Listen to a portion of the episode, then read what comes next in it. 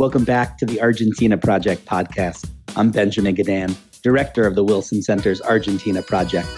In part one of this special conversation, former U.S. Ambassador to Argentina, Noah Mamet, my former State Department colleague, hosts his successor, Edward Prado, who served as ambassador in Buenos Aires until this past January. They discuss their experiences representing very different U.S. presidents and interacting with very different Argentine governments. Thanks so much, Benjamin, and thanks to the Argentina Project at the Wilson Center and Ambassador Prado. It's great to see you again, my friend. So uh, I'm glad you're well in this uh, really tough era we're living through with COVID, and I know you went through the terrible storms down in San Antonio, so I'm glad you're well. I, I wanted to ask the, the first question what, what were your ex- expectations going into the job as ambassador? Because you were a non career ambassador like me and like many others that we know. Um, what were your your expectations versus the experience, both at the work level and then also on the personal level? Because this is the kind of job I think if you're a non-career ambassador, you really don't have much uh, experience working with an embassy um, or working inside an embassy. So, so I'd love to hear your thoughts and, and what the reality was versus the uh, expectation or perception. Good to be with you, Noah, and good to see you again. I had the opportunity to go to Buenos Aires and uh, other parts of Argentina about five different occasions as a judge. And uh, so I was invited and I went and, and enjoyed meeting uh, judges and prosecutors and lawyers. And that's how I got to know and be interested in Argentina. And that was my only experience is dealing with the judiciary. And uh, after 34 years of being a, a, judge, I thought, well, something different. The executive branch, uh, going into it knowing, well, we're going to be negotiating international issues. Uh, there'll be some U.S. companies doing business down there, and I'll be the spokesperson for for the uh, administration. Uh, but like you, not exactly sure exactly what to expect. Uh, as a judge, you, your life is much more isolated. Your social life is is somewhat isolated. You have to be careful uh, where you go. You can't go to any political events or any fundraisers, lend your name to anything. Uh, but getting to the to the embassy was such a different thing because there was something going on every night, as you know, and sometimes two or three events a night. And I wasn't used to that big social thing and hosting events. Living in a house like the Bosch Palace, uh, I went from my house with no uh, assistance and help here to all of a sudden you're you have a staff of nine people that are taking care of the house and hosting events of several hundred people twice a week, sometimes during the day, and being a host to events and, and making public speeches almost several times a week was something way different than the isolated life of a judge. Getting to meet people in the executive branch of Argentina. Being there in Argentina at the capital, you met almost every person on the president's staff, ministers, the cabinet level people, uh, mayors, uh, governors of provinces. As a judge, I just didn't meet people of, of that type. I dealing with all the different U.S. companies. As you know, there are over 300 U.S. companies doing business there, and they always have some issue, some problem, and they come to the embassy for help or assistance. So in, in some ways, you're also the, the representative and spokesperson for some of these companies that have issues. And that was different. I, I as a judge, I was the decision maker that listened to both sides and and made a decision. And all of a sudden, I was one of those making the arguments and trying to persuade people to see things from my perspective. And I was more of an advocate for the United States or a particular company more than the uh, judge who sits and makes a final decision. So it, it was it was a dramatic change uh, to have all the social activities that, that we had and to be an advocate rather than just a, a decision maker. I want to congratulate you. Uh, I want to congratulate you on, on, a, on a, great uh, term in, in, representing the United States. I always felt that representing the United States abroad is the greatest honor uh, you can have, I think, in, in your professional life. Uh, we met, I think, the first week or two after you arrived um, and you were very gracious to me, and uh, and I just want to congratulate you on on a great three years. We had something in common because we both served when they had two different presidents. You know, I was there basically one year under with Cristina, President Kirchner, and then one year with President Macri. And so uh, I wanted to ask you because you had one year, a little bit less, I think, with President Macri, and now the rest of your term with uh, President Alberto Fernandez. Tell me your experience and, and, your personal relationship, if you had one, you know, with with the two of them. What was it like to work with them, and and you know, sort of you could say their ministers, their staff. I, I had to hit the hit the ground running because the the G20 was coming up in a few months uh, after I got there, and you had uh, many G20s leading up to the actual G20. So I I think I had uh, five six U.S. cabinet members come. Uh, uh, before. So I was hosting uh, the, the, the, Secretary of uh, Energy, uh, Commerce, uh, Treasury. they all came down here, and I had to. We had a VIP person coming in. I'd been on the job two or three months and hosting all them, and then uh, Trump came down for the G20 and you had to host him. And, and so it was all this overwhelming experience of of hitting the ground running, preparing for the G20, and having all these uh, people coming in. Um, uh, the, the, Macri administration uh, was more in line with with our viewpoints, as you know, uh, and uh, meeting his cabinet members and dealing with cabinet members. I had the opportunity to see him in, in person, and because there were events going on all the time, I'd run into him at different events, and we'd talk briefly and uh, more than just having a formal meeting where there was business. You just have chit chat. And I was able to build up a, a, good relationship, I thought, with all the cabinet members and with the vice president and uh, President Macri, uh, because we would see each other at different events uh, or uh, go to, to his house, the president's house, because I had a cabinet member that wanted to meet with Macri. So I, I saw Macri frequently as with his cabinet members. Um, and then you have the change of administrations. The the as you know the the Peronist viewpoint, the Cristina influence, uh, their perspective wasn't as uh, as in line with us uh, as as the Macri administration was. Uh, they saw things a little bit different. So you started to build up relationships, and their first few months, they're trying to figure out what's going on. They're trying to get organized and name their cabinet members and, and their cabinet members are coming on board and trying to figure out what their job is, what their role is, what does uh, Fernandez, both Fernandezes, mm-hmm. what do they expect of, of me and of my agency? So they're trying to get their feet on the ground before they even start meeting with, with the ambassadors. And then finally, when we got to the point of let's make contact with their cabinet members and get to know them because we're going to be negotiating and discussing issues the COVID hit. So then it was really difficult these last 10 months of, of communicating with them because the only time I would communicate with them was through a video conference, Zoom, or a telephone call.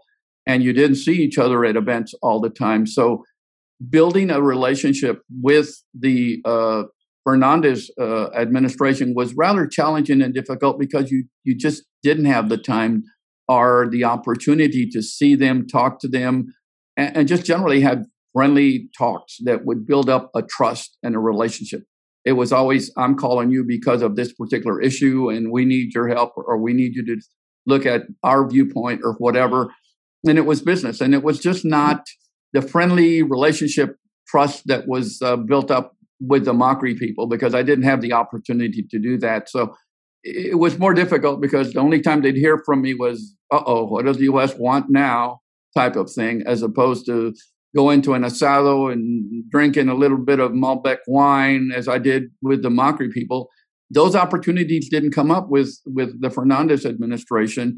And their Fernandez administration not being as in line with the US viewpoint on, on things, sometimes it was rather challenging trying to convince them of the U.S. viewpoint. Uh, with the Macri administration, there was trust, and they said, mm-hmm. "Yeah, we understand, we we agree, and we'll go along with it most of the time."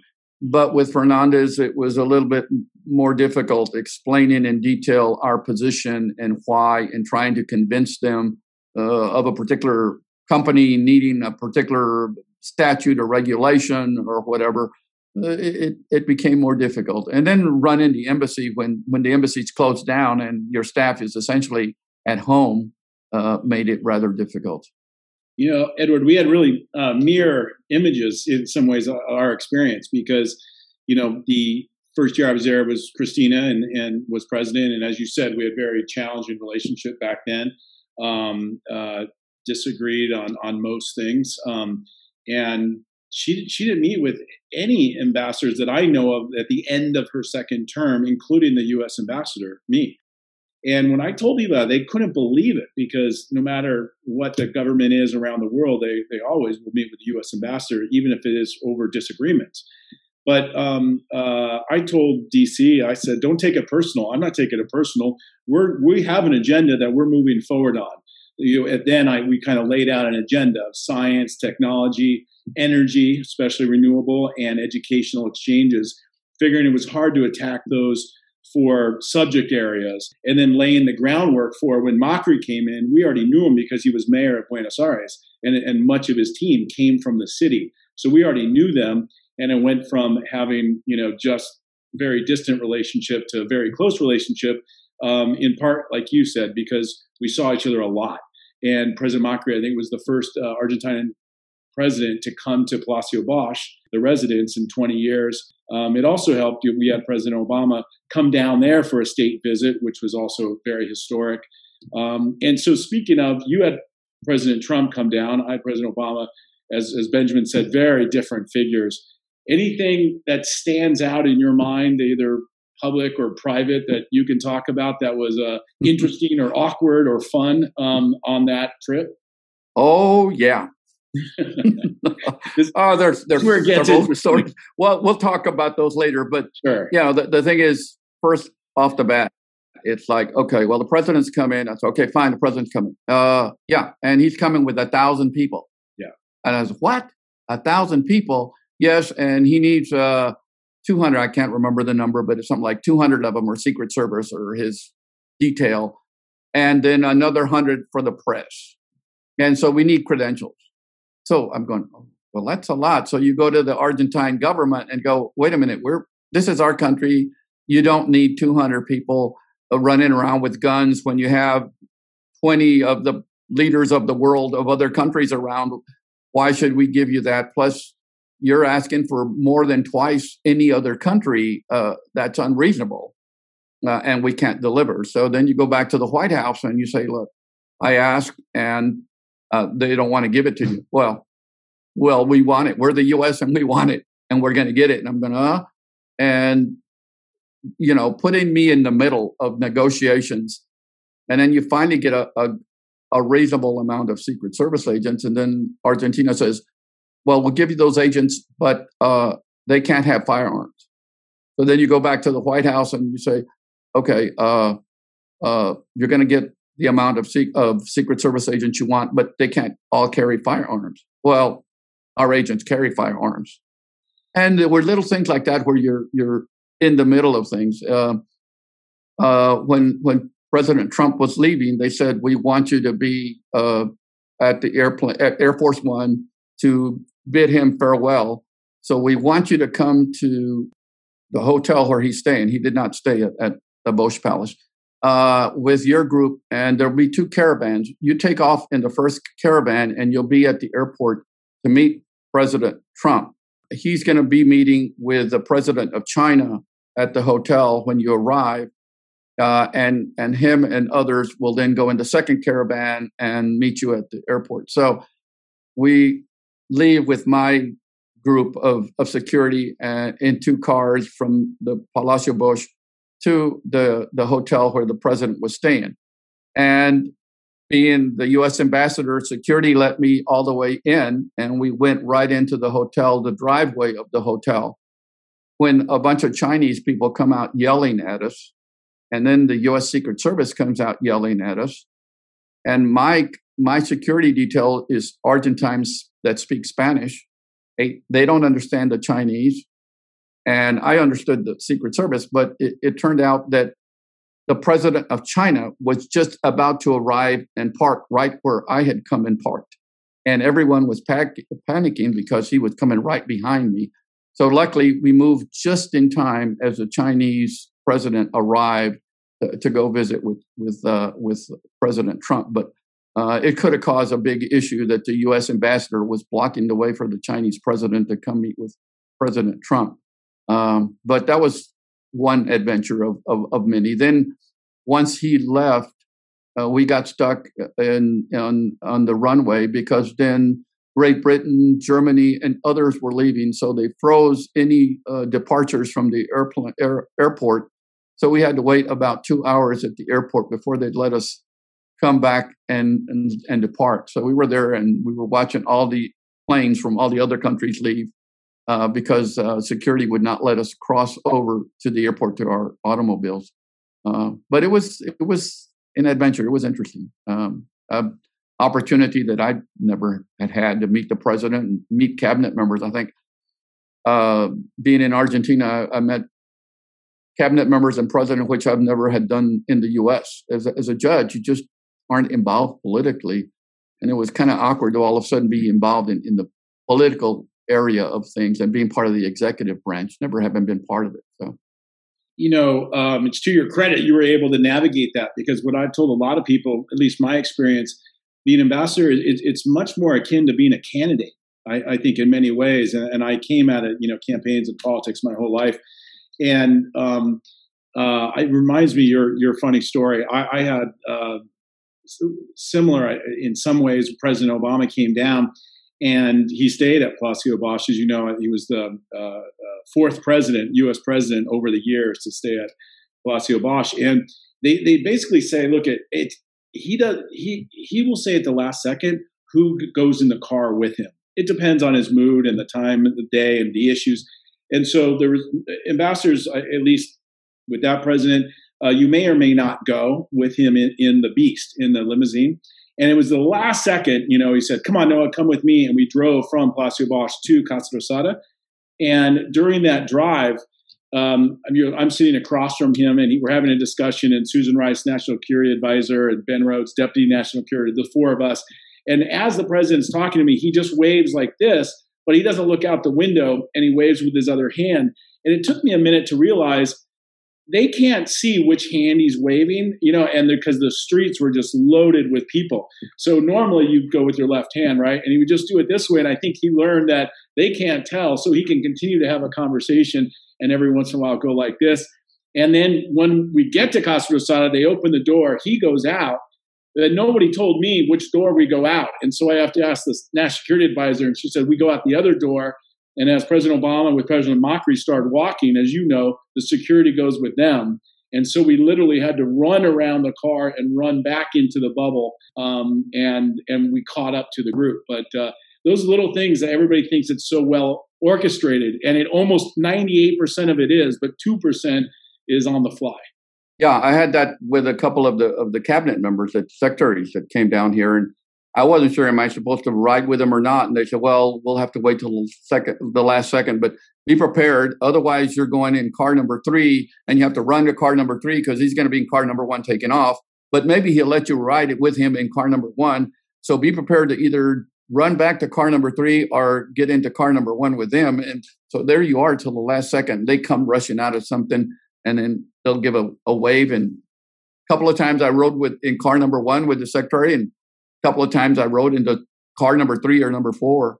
But you have little, I guess I can tell this story, but little things when the uh, deputy uh, secretary of state came and he came with Ivanka uh, Trump. And, and the White House staff and State Department staff got into a quasi argument over who was the most important representative of the U.S. The deputy, deputy secretary of state are Ivanka Trump, the, the, the daughter special assistant to the president. And then my staff is saying, You're the ambassador. You're the highest ranking American here, not either one of them. You're the yeah, either one of yeah. yeah. So so it's like arguing over whose car was going to go first in the caravan. And and if I don't know that Ivanka Trump or the deputy secretary of state even knew this was going on, but the staffers are the ones among themselves arguing over which one goes in what car and what yeah. trivia stuff that they get into. Stay tuned for part two of our conversation with former U.S. ambassadors to Argentina, Noah Mamet and Edward Prado, when we'll discuss the relationship between the United States and Argentina, where it stands today, and where it's headed. Thank you for listening to the Argentina Project podcast. This episode was produced and edited by Oscar Cruz. For more on this subject, visit our website www.wilsoncenter.org/lap.